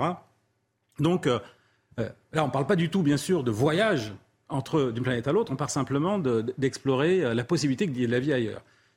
Juste un chiffre. On envisage on pense qu'il y a à peu près 10 milliards dans notre seule galaxie de planètes hein, qui pourraient avoir de l'eau liquide sur. Elles sont dans des conditions où elles pourraient avoir de l'eau liquide, donc on appelle ça des planètes habitables, pour être potentiellement habitables. Si toutes ces planètes étaient habitées, avec les moyens technologiques actuels, nous ne saurions pas si elles le sont. Et même si elles avaient une civilisation comme la nôtre. Donc on en est quand même dans une situation où on est dans, une capacité très rudimentaire d'exploration de l'univers. Voilà. Ça, c'est par rapport à ça. Maintenant, par rapport à David Grosch, si je peux dire oui, mais je quelque chose, c'est que euh, ce qui m'a surpris euh, dans ce témoignage-là, moi, je pense que pour nous, en tant que scientifiques, il faut être capable, même si euh, on n'a pas de théorie pour expliquer ça, il faut être capable d'accepter l'impossible. Mmh. Sinon, on ne peut pas trouver quelque chose de nouveau. Néanmoins, comme disait Carl Sagan, si on veut une découverte extraordinaire, il faut des preuves extraordinaires. Mmh. Là, on a quelqu'un qui donne un élément de seconde main. Et qui, lorsqu'il est interrogé, euh, donne des théories comme euh, ça viendrait peut-être du multivers, avec. Et ça, ça me, trouble un petit peu, parce que ça, c'est exactement euh, la mythologie populaire du moment dans les films Marvel, hein, avec le multivers, etc. et donc, j'avoue que je, je suis un peu déstabilisé par le fait qu'il y ait seconde main, aucune information et des extrapolations de type multivers qui sont exactement dans la culture populaire de ce que vous voyez dans tous les films. Alors David Grosch, qu'est-ce que vous en pensez, vous euh, Qu'est-ce qu'il a de nouveau, euh, David Grosch? Je l'ai dit, officier euh, dans l'armée de l'air pendant longtemps. Il a démissionné il y a très peu de temps. Hein. Il a été pendant 14 ans dans le renseignement et il nous dit le gouvernement américain détient des débris de vaisseaux spatiaux depuis très très longtemps. mais il dit pas qu'il en a vu il dit pas non plus qui sait où, ça a été détenu, et où, le gouvernement détiendrait ces, ces, débris de vaisseaux. Donc effectivement, ce sont des témoignages de seconde main. Il n'y a pas de preuve irréfutable, rien de nouveau. Alors, déjà, je voudrais euh, féliciter M. Elbaz pour son résumé, c'est absolument exact ce qu'il a dit. Tous les points qu'il a abordés sont exacts. Ce qui est plus intéressant pour David Grosch, en fait, c'est les informations qu'il a pu fournir. C'est-à-dire pas spécialement celles qu'il a données pendant l'interview, mais celles qui ont été publiées dans l'article du débrief. Et parmi ces informations-là, il y avait les deux plaintes qu'il a adressées à l'inspection générale du Pentagone. Et les deux plaintes ont été confirmées comme étant valides. Dans ces deux plaintes, premièrement, il déclare qu'il y a un programme qui est en dehors de la surveillance du Congrès, qui récupère des informations sur les pans, ce qui est complètement illégal depuis le comité Church, qui avait justement mis en place des nouvelles législations pour empêcher que les services de renseignement et l'armée soient hors de contrôle du Congrès américain. Et d'autre part, que ce groupe s'est attaqué à lui-même. Et cette plainte a aussi été confirmée. On a le cabinet d'avocats qui a confirmé qu'il l'avait défendu contre les attaques d'autres groupes. Donc on a ça qui est nouveau en plus, c'est-à-dire qu'on a l'inspection générale du Pentagone qui a validé ces éléments-là. Comment est-ce qu'elle l'a validé? Ben, En fait, elle a convoqué les témoins de premier plan qui font partie de ces programmes secrets, donc qui ne peuvent pas parler publiquement, mais qui peuvent parler à l'inspection générale. Et c'est là où elle a pu confirmer au Congrès que oui, il y avait vraiment ces éléments-là, décrits par gauche, qui se passaient dans la réalité. Michael Valiant? La question? Euh, non, non, euh, sur l'affaire Grosch lui-même, euh, qu'est-ce qu'il apporte de nouveau? Pourquoi est-ce que, pourquoi est-ce que tout à coup, tout le bah, monde a l'air de le trouver si intéressant? Très, précisément, c'est un contexte, c'est-à-dire qu'effectivement, cette commission sénatoriale a mis en place un cadre, un cadre qui permet maintenant aux whistleblowers, aux lanceurs d'alerte de parler, ce qui n'était pas le cas il y a quelques mois, et donc qui fournit aujourd'hui un contexte où ces personnes-là vont pouvoir venir s'exprimer et David Grush est certainement le premier d'entre eux. Et il va y en avoir d'autres qui vont venir et qui vont aller certainement continuer à renforcer, je suppose, euh, ces allégations. Donc ça va être quand même très très intéressant à suivre dans les tout petits mois qui vont venir, d'une part. Et d'autre part, effectivement, pour rebondir sur, sur, sur, ce point que vous évoquiez à propos de David Grush, je pense qu'il faut toujours se méfier aussi euh, de ces témoins, et c'était le cas par exemple de témoins au GEPAN. Ils ont euh, leur vision ou leur interprétation des faits, c'est une chose. Et ils ont, quelque part, les faits qu'ils rapportent et qu'ils ont observés. C'est autre chose. Et il faut, lorsqu'on les écoute, arriver, c'est complexe parfois, à séparer les deux. À faire en sorte qu'effectivement, un témoin, c'est aussi quelqu'un qui est faillible et qui peut se tromper dans ses analyses. Mais néanmoins, il a des choses intéressantes à, raconter qu'il faut pouvoir vérifier et analyser euh, froidement, j'ai envie de dire. Alain Juillet, un mot sur euh, David Grosch? Ah, moi, d'abord, je partage hein, ce qui a été dit, mais, mais je voudrais préciser deux choses quand même. qui est intéressant dans ce qu'il a, dans ce qu'il a dit, c'est qu'il a, en définitive, il a affirmé, et ça a été confirmé, hein, puisqu'il y a eu des plaintes, comme ça vient d'être expliqué, euh, qui ont été acceptées. Il a donc donné des éléments en disant qu'effectivement, les Américains détenaient des morceaux. Alors, on ne sait pas de quelle taille, il y a des, interprétations diverses, mais euh, de, ces fameux objets non identifiés. Ça, c'est un point important. Pourquoi? Parce que derrière même l'acceptation de la plainte, le Congrès américain a levé l'interdiction de secret, ça c'est très important, hein, sur cette affaire-là. C'est-à-dire que toute personne aux États-Unis qui, est au courant, qui a été mêlée ou qui est au cœur de cette affaire, peut venir témoigner au Congrès sans risquer de se faire accuser d'avoir violé le secret de défense nationale. Donc ça veut dire que les Américains prennent ça très au sérieux. Et, d'un autre côté, on comprend très bien, parce que derrière, comme ça a été dit, derrière, si on détient des morceaux, même, même tout petits, ça permet de travailler sur les alliages, ça permet de travailler sur beaucoup de choses, qui permet à la fois de comprendre certaines, certaines, réactions de ce type d'objet, hein, donc ça permet de comprendre ce qui se passe, ça permettra du moins de comprendre plus ou moins ce qui se passe, mais aussi ça permet, c'est le volet, défense nationale, ça permet d'imaginer des engins faits par les hommes, enfin faits par nous, et qui puissent avoir certaines de ces caractéristiques. Donc c'est très très important. Et on comprend que ça peut être un, domaine ultra secret, protégé, probablement d'ailleurs qui est un, domaine qui dépend de l'Air Force, puisque l'Air Force américaine, c'est les seuls qui n'ont jamais parlé des problèmes, de ces problèmes-là, contrairement à la marine et contrairement aux autres. Donc c'est probablement là-dedans que ça se passe. Et ça va être très intéressant parce que dans les mois qui viennent, quoi qu'on dise et quoi qu'on fasse, un certain nombre de choses vont sortir. Alors, jusqu'à quel stade, on ne sait pas. Mais il va y avoir des choses intéressantes qui vont sortir. Et on sait qu'en même temps, d'autres pays font des mêmes types de recherches. Et bon, probablement, si les Américains en ont, il est probable que d'autres en ont aussi. Donc ça veut dire qu'on est rentré dans une phase nouvelle, mais on ne sait absolument pas ce que, ce ça donnera. Il faut être honnête. Hein. Alors, euh, Alain Juillet l'a dit, les Américains prennent ça très très au sérieux. Et j'ai l'impression que les Français, pas en dépit du fait qu'on a été parmi les premiers à créer un organisme officiel d'enquête, le GEPAN, en 1977. Il y a que le, Pérou et le Chili, je crois, hein, qui en ont un aussi. Bon, on voit que les Américains là-bas risquent de nous rattraper assez rapidement, mais, mais, euh, mais je veux dire, j'ai l'impression que les Français n'ont jamais pris ça au sérieux. On le voit sur cette affaire, euh, euh, ça a été très peu repris dans la presse française. Comment l'expliquez-vous? Alors déjà, il faut, mesurer un peu. Moi, quand, euh, pour représenter le débrief, j'ai entré en contact avec les instances, j'étais toujours bien reçu, il n'y avait aucun problème. C'est juste que ce n'était pas considéré comme une menace, donc ce n'était pas considéré comme relevant de leur responsabilité. Mais j'avais toujours une, réponse qui était cordiale. Simplement, nous, nos médias sont beaucoup plus restreints sur le sujet, puisque euh, on a eu l'épisode du Cometa. Vous voulez peut-être en parler plus en avant? Vas-y.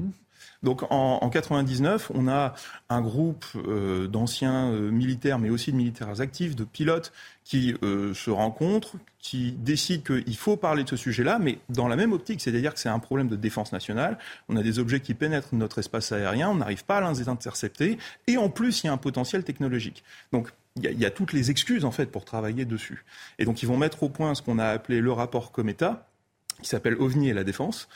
Et euh, le, la réponse de la presse va être euh, très moqueuse, en fait, à cette époque-là. Ce rapport va par contre être traduit en anglais, qui arrivera dans les mains de Leslie Keane et qui va ensuite lancer toute la partie du New York Times, puisque c'est en partir de ce rapport Cometa qu'elle va publier son premier livre UFOs and Generals.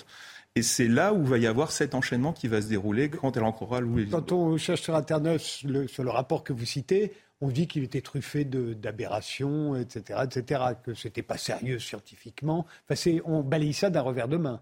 C'est un rapport stratégique, très honnêtement. Aujourd'hui, il est considéré comme une référence par tous les pays qui travaillent sur le sujet. Michael Valiant je, pense qu'il faut, voir d'où on vient. C'est-à-dire qu'effectivement, euh, c'est vrai que le sujet, ça fait 60 ans qu'on en parle, voire plus, 70 ans. Et euh, finalement, moi, je trouve, je vais être plus positif, qu'on a vachement progressé et que Vous ça. parle des Français là. Je parle des Français et, et à l'échelle mondiale, c'est-à-dire que ça s'est jamais totalement arrêté. Si vous regardez les, les, interviews qui étaient faites dans les années 60 par des journalistes, C'était terrible. Il démontait les témoins. Mais il, les démontait, il se moquait d'eux. Vous avez en souvenir la soupe aux choux. Euh, bon, on, vient de là quelque part. Et il a fallu quelque part des éléments de langage, comme je disais, les phénomènes aérospatiaux identifiés. Il a fallu mettre en place de la méthodologie. Et ce qu'on voit aujourd'hui au travers du GEPAN, c'est que finalement, l'organisme, il est vachement respecté. On a malgré tout, euh, à l'échelle mondiale, une sacrée reconnaissance sur, effectivement, ce travail qui a été fait. Cependant, le travail du centre spatial, euh, qui est un travail essentiellement d'investigation, doit être poursuivi normalement par un travail de recherche. C'est-à-dire que le centre spatial et le GEPAN en particulier euh, se contentent, j'ai envie de dire, de fabriquer une base de données de phénomènes inexpliqués. la question, c'est qu'est-ce qu'on en fait? Et qui va s'occuper de cette base de données? Et l'autre question, bien sûr, derrière, après, c'est qui va s'occuper de cette base de données et comment ils vont s'en occuper? À quels scientifiques on va les donner? Et le problème, c'est qu'en l'absence, j'ai envie de dire, de processus scientifiques en dehors du centre spatial, car le centre spatial n'est pas là non plus pour faire de la recherche fondamentale, il est là pour faire de la recherche éventuellement sur des moyens spatiaux, mais pas, euh, j'ai envie de dire, sur de la recherche fondamentale au sens prospective. Eh bien, ça n'existe pas aujourd'hui. Et, c'est un peu la question que se pose finalement la NASA aujourd'hui, et se posent les Américains, de savoir qu'est-ce qu'il y a derrière ces phénomènes inexpliqués. Et donc, c'est effectivement de faire le pas d'après, voilà, qui va nous manquer, qu'on va chercher à faire. On reviendra sur le pas d'après, mais euh, David Elbaz, dans la communauté scientifique, tout le monde parle de chercher de la vie sur Mars, euh, etc. Mais quand on dit chercher de la vie, on cherche des bactéries, on ne cherche pas des extraterrestres. Est-ce que dans la communauté scientifique, est-ce que d'abord c'est un mot qu'on emploie euh, et, est-ce qu'on peut en parler, l'évoquer, sans que les autres ricanent? Alors, bien sûr, il y, a, un historique de, plein de, témoignages dont on s'est rendu compte que c'était pas cohérent, etc. Euh, euh, bah, bah, quand vous dites que la presse française n'en parle pas et la presse américaine en parle, euh, justement, je suis allé voir la presse américaine, le New York Times, le Washington Post, CNN, ABC n'en parlent pas. Mmh. Et il y a un blog d'un journaliste du New York Times qui explique pourquoi ça n'est pas passé, parce que c'est un témoignage de seconde main. Ça ne veut pas dire que ça n'existe pas. Alors maintenant, la question que vous me posez, c'est euh, comment on s'est perçu. Il faut savoir que tous les jours, dans notre domaine, sortent des explications qui vont paraître complètement abracadabrantes aux, gens. On cherche de l'antigravité, on cherche euh, des particules de matière qu'on n'avait jamais vues, on, parle d'autres dimensions. Tout ça, ça existe. Pourquoi on n'en parle pas dans le public? C'est parce que tant que ça n'a pas été validé, par une preuve, alors ça, ne sort pas. Donc les gens ont un esprit ouvert. Bien sûr, ils vont avoir euh, peut-être, euh, on ne va pas acheter comme ça l'idée qu'il y a des extraterrestres qui viennent nous visiter parce qu'on ne connaît pas la technologie.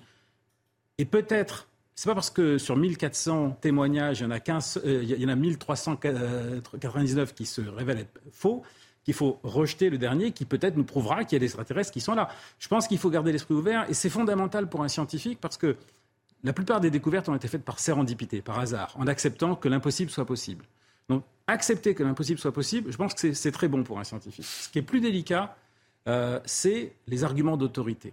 Et ça, je voudrais juste dire ça par rapport à mhm. ce qui se passe ici pour David Grush, c'est que pour moi, l'interview qui a été faite par Leslie Keane, la journaliste, elle dit Je crois cette personne parce qu'il n'a pas de raison de dire quelque chose de faux et que c'était quelqu'un du Pentagone, etc. Ça, c'est un argument d'autorité. Et ça, c'est un des quatre éléments dont Gaston Bachelard parle quand il dit que quand on veut être un scientifique, il faut éviter. Faut éviter. Et, et, ça, ça, ça me titille. Je, n'ai rien à dire sur tous les phénomènes euh, de, mm. qu'on ne comprend pas. Euh, je ne travaille pas dessus. Donc et, j'adorerais voir un extraterrestre discuter avec lui. Je rêve de ça. Par contre, l'argument d'autorité, ça, même en journalisme, je pense que vous serez d'accord avec moi, ça passe pas. Voilà. Euh, Baptiste Friscourt, vous, vous avez la tête dedans toute la journée. Vous parlez en plus euh, un anglais euh, impeccable. Vous traduisez en permanence ce qui se passe là-bas. Vous regardez toutes les vidéos qui sortent et il en sort constamment. Est-ce que vous, vous avez l'impression que vous en avez déjà vu des extraterrestres? Est-ce que vous êtes persuadé d'avoir vu parmi toutes ces vidéos Il y en a certaines qu'on prend plus au sérieux ah. que les autres. Est-ce que vous avez l'impression que vous en avez vu là?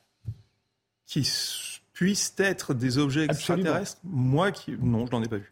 Non. Parce qu'à chaque fois, je pourrais expliquer ça par une plateforme militaire, par exemple, extrêmement performante qui, est, qui soit gardée secrète. Donc vous n'êtes pas sûr à 100% Ah, moi non. Du tout. Ah non, personnellement, moi non. Oui. Et moi, il y a une question que je me pose toujours, c'est que je me dis, s'ils sont là, Hein, comme euh, beaucoup le pensent, euh, et s'ils sont même là depuis un certain temps, euh, ça veut dire qu'ils ont une très grande technologie. Je ne comprends pas pourquoi ils ne se montrent pas, pourquoi ils continuent pourquoi ils continueraient de se cacher? Ils n'ont aucun intérêt à se cacher. on ne peut pas leur faire peur. Ils sont plus forts que nous. Pourquoi se cacheraient-ils? Alors, c'est une question que vous vous posez, vous les. Ah, bah, à, partir du moment où on commence à travailler sur le sujet, oui, on se pose la question. C'est-à-dire que quand on commence à voir la masse de rapports et que même dans les dans le, système du GEPAN, qui est très restrictif, on a quand même 3% de cas qui sont très anormaux et très validés. On se pose la question, bah, qu'est-ce qu'il y a derrière ces cas anormaux et validés? Euh, Par contre, ça pose le problème de l'intention. Et là, il faut faire très attention. M. Elbas pourra me confirmer, on a un énorme biais humain, c'est-à-dire qu'on pense par nous-mêmes. Donc on a toujours tendance à transférer une intention humaine sur quelque chose qui est inconnu y compris les animaux. Hein. On, on, transfère des émotions sur les animaux. Donc là, il faut prendre de, très grosses précautions. Ah, il y a à ma connaissance que deux études qui ont vraiment travaillé dessus, celle de Michael Vaillant et euh, celle de la Scientific Coalition for UAP Studies, où ils ont spécifiquement regardé quels étaient les taux euh, d'apparition de ces objets reportés par les témoins par rapport aux conditions de terrain. Peut-être euh, passer la parole pour la peine euh, certainement. Après, je ne sais pas si ça va complètement répondre à votre question. Je pense que vous allez rester sur votre fin, mais on peut, on peut essayer.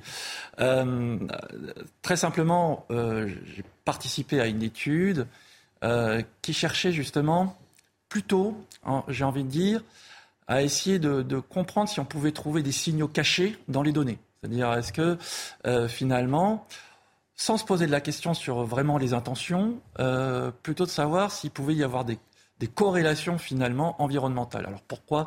La question est très simple. Euh, parce que quand vous observez un phénomène dans l'environnement, globalement, soit il vient de l'environnement local, il est ce que j'appelle endogène, il a été créé par quelque chose autour de vous, soit il vient de l'extérieur et vient dans votre environnement local parce qu'il y a une ressource qui va l'intéresser peut-être, ce phénomène. Par exemple, si un drone militaire il vient surveiller quelque chose, si euh, vous voulez aller en Thaïlande, c'est peut-être parce qu'il y a des vacances, il y a des plages sympathiques, avec du soleil et de la mer, etc. Mais ça peut être aussi un phénomène transitoire, c'est-à-dire qu'il ne fait que passer par là et il n'a rien à dire avec l'environnement. Mais en tout cas, il peut y avoir beaucoup de choses à dire et en relation avec votre environnement local. Et c'était la question qu'on s'est posée dans une étude, à savoir, on a réparti, euh, on a regardé sur un territoire la répartition des phénomènes et regarder effectivement s'il y avait des, relations. Et des relations avec euh, les risques environnementaux, ce qu'on appelle les risques environnementaux. Alors ça, c'est une ancienne histoire parce que historiquement, on a vu qu'il y avait beaucoup de cas qui semblaient se passer autour des centrales nucléaires ou des sites nucléaires. Est-ce que c'est vrai? Est-ce que c'est faux? Est-ce qu'il y a une intention qui est là? On ne sait pas. Euh, et on a introduit aussi des variables que j'appelle environnementales pour essayer, j'ai envie de dire, de faire en sorte que le modèle ne soit pas biaisé. Alors on a introduit la densité de population parce que là où vous avez des observateurs, vous avez des cas. Si vous n'avez pas d'observateurs, vous n'avez pas de cas. Donc il fallait comprendre si effectivement, à un moment donné, il y avait des observations indépendamment, quelque part, euh, de cette euh, population qui était là.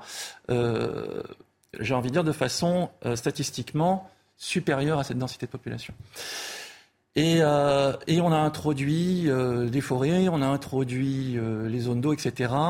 On a introduit 6, 7, 8 couches environnementales dans ce modèle pour essayer de comprendre si on avait pu louper quelque chose sur le plan scientifique. Et alors réponse? Et alors réponse, il y a bien, semble-t-il, une relation avec les sites nucléaires notamment, mais aussi les sites pollués, ce qui était assez intéressant, c'est-à-dire avec des, des lieux où l'environnement, semble-t-il, euh, présente euh, des risques pour euh, l'homme. Voilà. Et, la question, c'est ben, qu'est-ce que ça peut vouloir dire? Qu'est-ce qu'on peut bâtir dessus? Donc, ça peut juste servir pour nous à fabriquer de nouvelles hypothèses de réflexion, de pistes de réflexion. Euh, ça va être le, rappel des titres, Isabelle Piboulot. On revient ensuite euh, encore un moment sur les extraterrestres et puis on passera à Didier Nourisson, euh, l'auteur de L'Amérique en bouteille, comment Coca-Cola a colonisé le monde. Mais d'abord, le rappel des titres, Isabelle Piboulot. À moins d'une semaine des festivités du 14 juillet, Elisabeth Borne promet des moyens massifs pour protéger les Français durant tout le week-end. Dans un entretien aux Parisiens, la chef du gouvernement a également annoncé l'interdiction de la vente, du port et du transport de mortiers d'artifice, excepté pour les professionnels, afin d'empêcher de nouvelles violences comme le pays a connu après la mort de Naël. Dans l'actualité internationale, star mondiale du football, Megan Rapinoe prendra sa retraite sportive à la fin de la saison. L'américaine âgée de 38 ans l'a annoncé aujourd'hui. Elle disputera avec les États-Unis la quatrième Coupe du Monde de sa carrière en Australie et en Nouvelle-Zélande à partir de juillet. Jean Dujardin aux manettes de la cérémonie d'ouverture du mondial de rugby. Elle débutera le 8 septembre à 20h au Stade de France avant le match France-Nouvelle-Zélande. Aux côtés de l'acteur oscarisé se tiendront Philippe Lachaud, le chef Guy Savoie ou encore la danseuse étoile Alice Renavant. Une façon de mettre en lumière le savoir-faire et l'art de vivre français tout en célébrant le bicentenaire du rugby.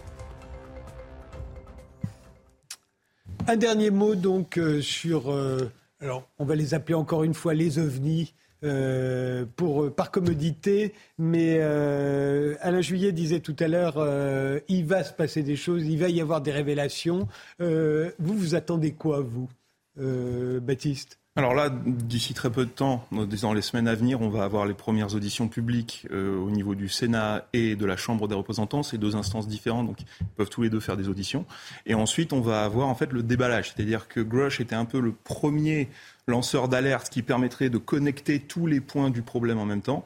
Et ce qu'on va voir arriver, c'est d'autres lanceurs d'alerte qui vont d'abord témoigner au Congrès, puis témoigner devant des auditions publiques et donner des éléments d'information en plus. Michael Valiant Évidemment, je pense qu'on va attendre des éléments objectifs de preuve de toutes ces annonces, c'est-à-dire qu'effectivement, pas simplement des rapports euh, euh, d'observation indirecte, mais euh, véritablement des, pièces, d'une part.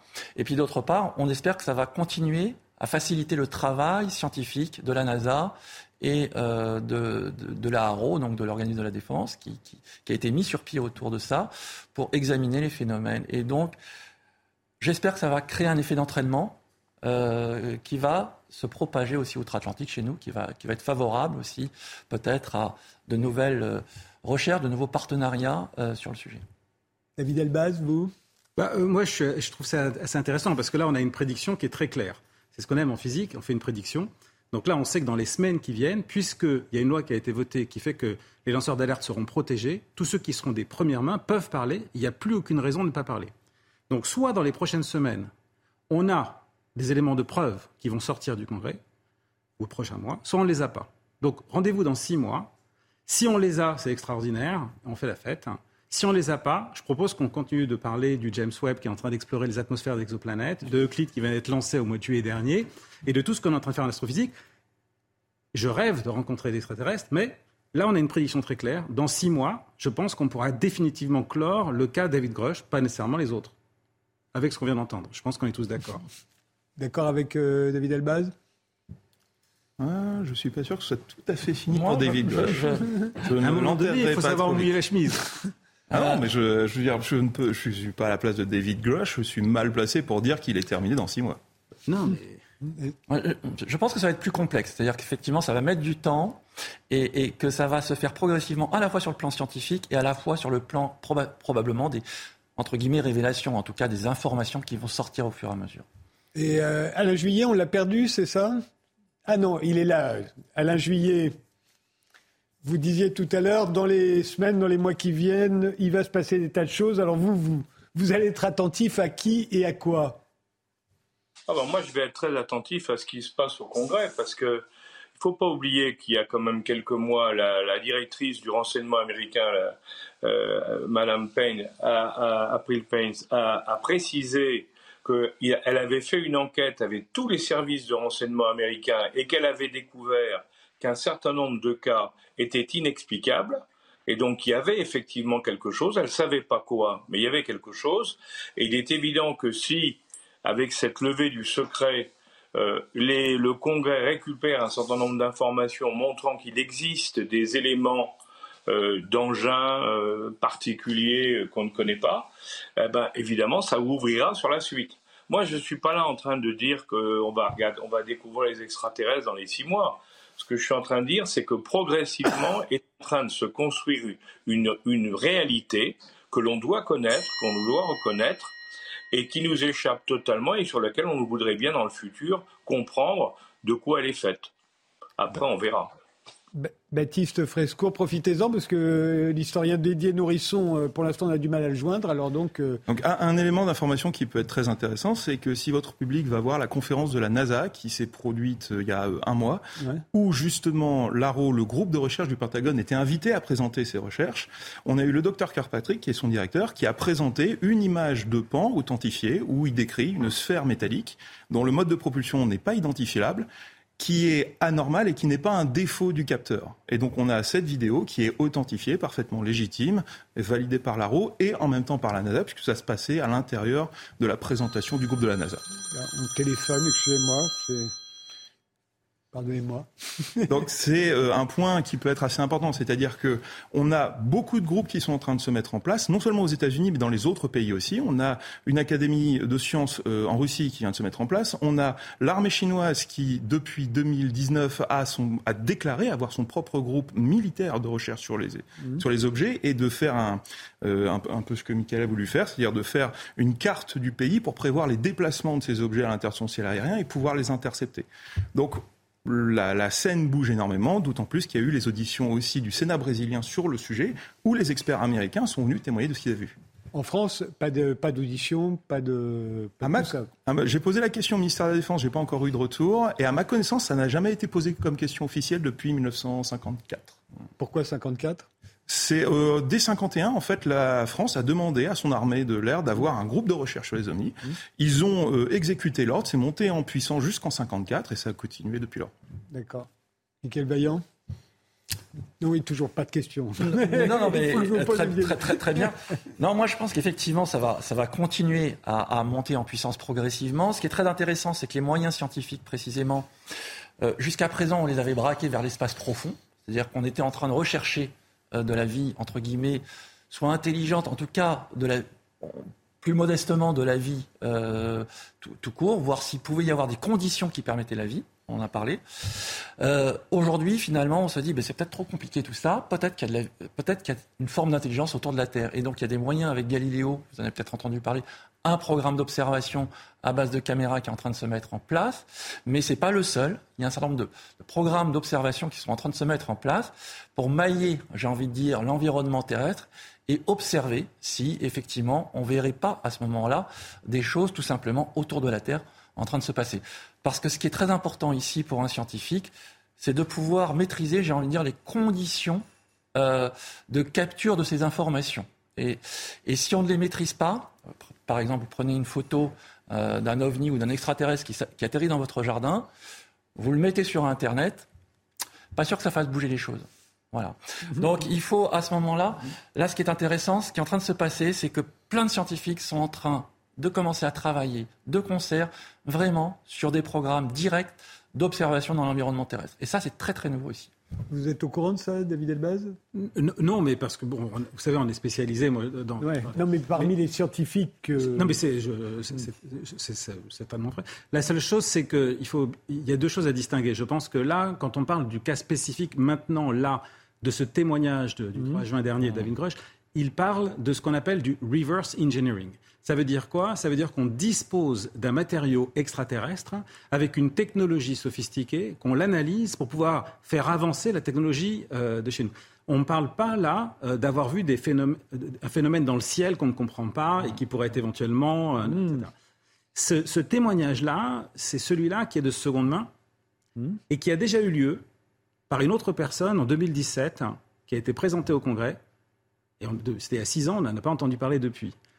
Euh, c'est ça qui, pour moi, qui ne suis pas du tout expert du domaine comme mmh. les, deux, autres invités, euh, euh, me titille un petit peu, voyez-vous, parce que c'est vraiment là, on a une technologie qu'on cache, on ne l'utilise pas non plus, parce qu'on n'a pas vu des super avions qui sortaient, quoi que ce soit.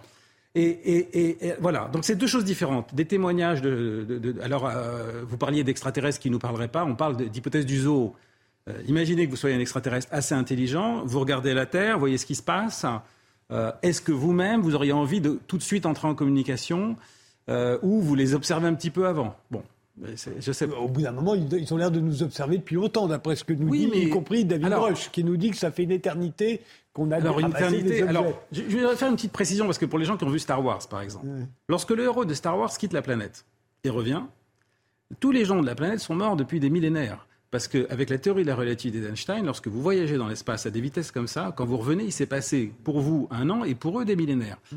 Donc, un extraterrestre qui, qui viendrait nous rendre visite samedi euh, moins 200 avant Jésus-Christ, lorsqu'il revient pour lui 24 heures plus tard, on est aujourd'hui. Mm. Euh, donc il faut quand même qu'il se débrouille bien pour, euh, pour arriver. voilà.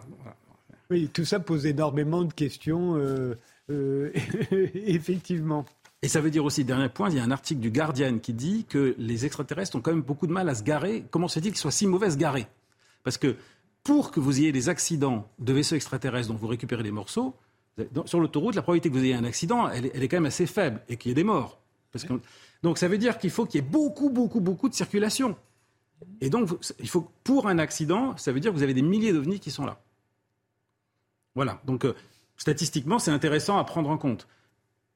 Ce n'est pas une preuve de rien. C'est juste que si vous supposez qu'il y a du reverse engineering de, vaisseaux extraterrestres sur Terre, ça change quand même beaucoup la donne, ce que dit David Grosch. Euh, c'est une hypothèse qui est, euh, qui est utilisée depuis assez longtemps d'ailleurs. Hein. Euh, beaucoup pensent que en matière d'énergie, de, métaux utilisés pour les, les vaisseaux de combat militaires notamment, on aurait et on se serait inspiré de technologies extraterrestres. Alors, M. Elbaz sera plus adapté que moi pour répondre à cette question, mais de mon point de vue, c'est complètement faux, puisqu'on a la progression linéaire de la technologie. Que de temps en temps, on fait des percées technologiques, évidemment, mais on n'a pas de, rupture fondamentale de ce qu'on arrive à faire. C'est des progrès. On utilise toujours des avions. Oui. et, nos progrès sont explicables. Il y a pas eu un moment un pour moi, ça marche pas. technologique. C'est ça. Donc euh, là-dessus, c'est, pas vraiment un, un débat. C'est plus, euh, bon, on entrerait plus dans la théorie du complot où on cache euh, des, des, progrès technologiques. En, les...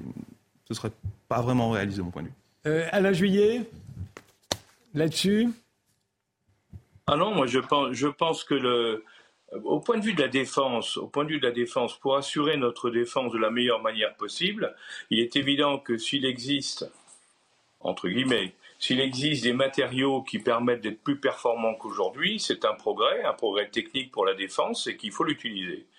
Donc on comprend qu'il y a des s'ils si, ont eu récupéré des morceaux euh, d'engins, euh, ben il est, c'est tout à fait normal que les techniciens essaient à partir de ça, de reconstituer ou d'imaginer quels peuvent être les avantages du type, je sais pas, d'alliage ou ce que vous voudrez, ou alors peut-être le constat qu'il y a certains métaux utilisés qui n'existent pas sur Terre.